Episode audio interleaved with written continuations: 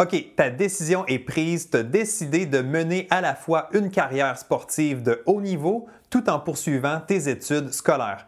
Parfait!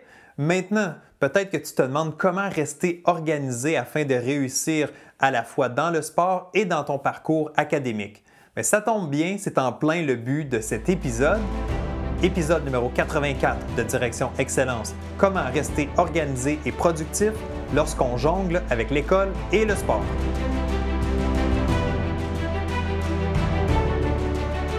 Bienvenue à Direction Excellence où je vous partage mes meilleures stratégies et je vous fais bénéficier des conseils d'experts du monde sportif. Je suis Jonathan Lelièvre. Merci de passer quelques minutes avec moi aujourd'hui. C'est un réel plaisir de vous guider dans la bonne direction, celle de l'excellence. C'est parti.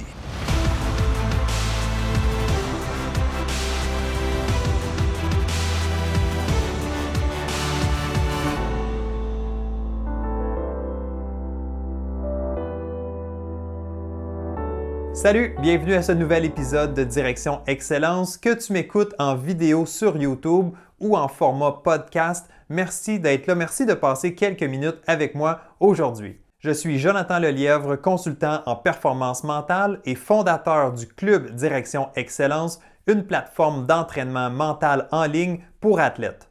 Pour ton projet sportif ou autre, je suis toujours là pour t'accompagner dans ta quête d'excellence. Dans l'épisode d'aujourd'hui, je te partage deux stratégies pour t'aider à jongler entre le sport et les études. C'est des stratégies que tu peux mettre en pratique dès maintenant si tu passes à l'action. Je t'invite à en tirer pleinement profit, puis tu me remercieras plus tard. Voici la stratégie numéro 1 pour toi, c'est d'utiliser un concept que j'appelle le time blocking. En français, on pourrait dire que c'est de protéger ton temps.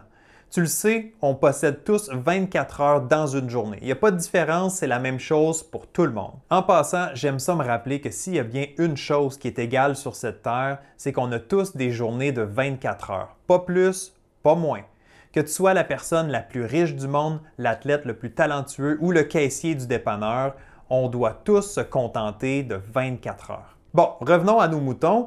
Souvent, la différence entre ceux qui accomplissent beaucoup et ceux qui accomplissent moins, ben, c'est dans la manière d'utiliser ce temps précieux. 24 heures, ben, c'est tout ce qu'on a pour accomplir nos tâches, l'entraînement, euh, les cours, manger, le sommeil, puis tout le reste. Si tu veux maximiser chacune de tes journées, il faut que tu apprennes à le protéger et à être organisé. Pour t'aider, assure-toi d'utiliser un agenda. Ça peut être un agenda en version papier, puisque moi-même j'ai utilisé pendant plusieurs années d'ailleurs, ou tu peux faire comme moi et pivoter vers un calendrier numérique. Donc j'étais réticent au début de changer, évidemment, mais maintenant que mon calendrier est bien organisé et disponible à la fois sur mon ordinateur et sur mon téléphone intelligent, ben, je trouve ça vraiment pratique. Je sais que ça semble un peu simple comme suggestion, mais d'avoir une vision claire de tes journées, de tes semaines, ça aide à rester organisé. Et pour revenir avec l'idée du time blocking, ben, c'est que tu veux t'assurer de bien planifier tes semaines et de garder du temps pour tes tâches prioritaires. Quand tu prépares ton horaire pour la semaine à venir, assure-toi de placer en premier tes blocs les plus importants. Donc, par exemple, l'entraînement, tes compétitions sportives, tes heures en salle de classe et les périodes d'études que tu auras besoin pour compléter tes travaux scolaires, puis aussi, évidemment, tes heures de sommeil. Si ta priorité, c'est l'école et ton sport, ben, tu dois t'assurer de te protéger suffisamment de temps chaque semaine et surtout de respecter ces moments.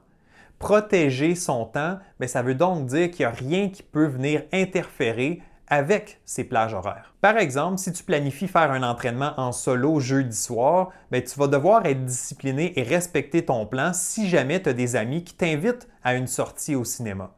La tentation peut être forte d'aller les rejoindre, mais si tu veux être conséquent avec toi-même et avec ta planification, ben, tu le sais que ta priorité ce jeudi soir, c'est de faire ton entraînement. C'est donc beaucoup plus facile de refuser l'invitation dans ce temps-là. C'est ça, protéger son temps. C'est une question d'organisation et de choix. Donc, gère ton horaire, sinon tu vas prendre des décisions basées sur l'impulsion du moment, puis tu risques d'être déçu à la fin de ta semaine. OK, stratégie numéro 2 maintenant, on va appeler ça Deep Work. Donc, elle est intimement reliée à la première stratégie que je viens tout juste de te présenter. C'est une idée que j'emprunte d'un livre que j'adore, qui a été écrit par Cal Newport, qui s'intitule justement Deep Work. En passant, si tu n'as jamais lu ce livre, ben, je te le recommande fortement. Même si ça ne s'applique pas au sport spécifiquement, je suis convaincu, convaincu que tu vas y retrouver beaucoup de valeur. L'idée ici, c'est d'être productif dans tes blocs de temps que tu as inscrits à ton horaire. C'est beau d'avoir un calendrier bien organisé avec des plages horaires pour tes choses importantes à accomplir, mais encore faut-il utiliser bien ces moments. Si tu planifies par exemple une période d'études de deux heures le dimanche matin, puis que tu es constamment dérangé ou distrait pendant cette période-là, ben, tu vas finir peut-être par étudier seulement quoi, la moitié du temps, le trois quarts du temps? Honnêtement, c'est facile de prendre un petit cinq minutes ici, ah, un autre dix minutes là, pour te rendre compte que finalement, ça s'accumule ces moments de distraction-là, puis que tu n'accomplis pas grand-chose. Donc aujourd'hui, on est tellement entouré et bombardé de distractions, en commençant d'ailleurs par le téléphone intelligent, que c'est de plus en plus difficile de se concentrer à 100% sur la tâche à accomplir. Pour t'aider à entrer plus souvent dans un mode deep work, spécifiquement dans tes périodes d'études, ben, il existe plusieurs trucs possibles. Un de mes préférés, c'est de t'établir un bunker.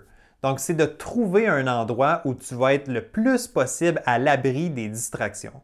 Choisis un endroit, que ce soit à la maison, à l'école ou ailleurs, où tu vas pouvoir te réfugier pour accomplir les tâches qui demandent de l'attention. Une fois que tu entres dans ton bunker, élimine le plus de distractions que tu peux, comme fermer ton téléphone ou peut-être même le laisser à l'extérieur de la pièce. Si tu travailles sur ton ordinateur puis que tu le sais que tu n'auras pas besoin d'Internet, ben, assure-toi de te déconnecter du réseau Wi-Fi. La tentation peut être très forte d'aller perdre du temps en ligne. Tu peux aussi avertir les gens susceptibles de te déranger, par exemple des amis ou des membres de ta famille. Ben, dis-leur que tu n'es pas disponible pour les deux prochaines heures, que tu es en période d'études, puis qu'à moins d'une raison majeure, ben, tu ne veux pas être dérangé.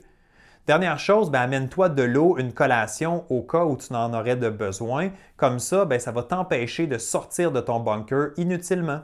Bon, je pense que tu comprends le principe. L'objectif, c'est que si tu te clenches une période d'études, tu veux consacrer toute ton énergie et ton focus uniquement sur cette tâche. En fait, peu importe la tâche que tu as à réaliser, ben, tu veux t'assurer que tu maximises ton temps. D'ailleurs, c'est la même chose si tu dois faire une séance de musculation. Si ça doit durer une heure, ben, assure-toi d'être discipliné et de ne pas perdre ton temps.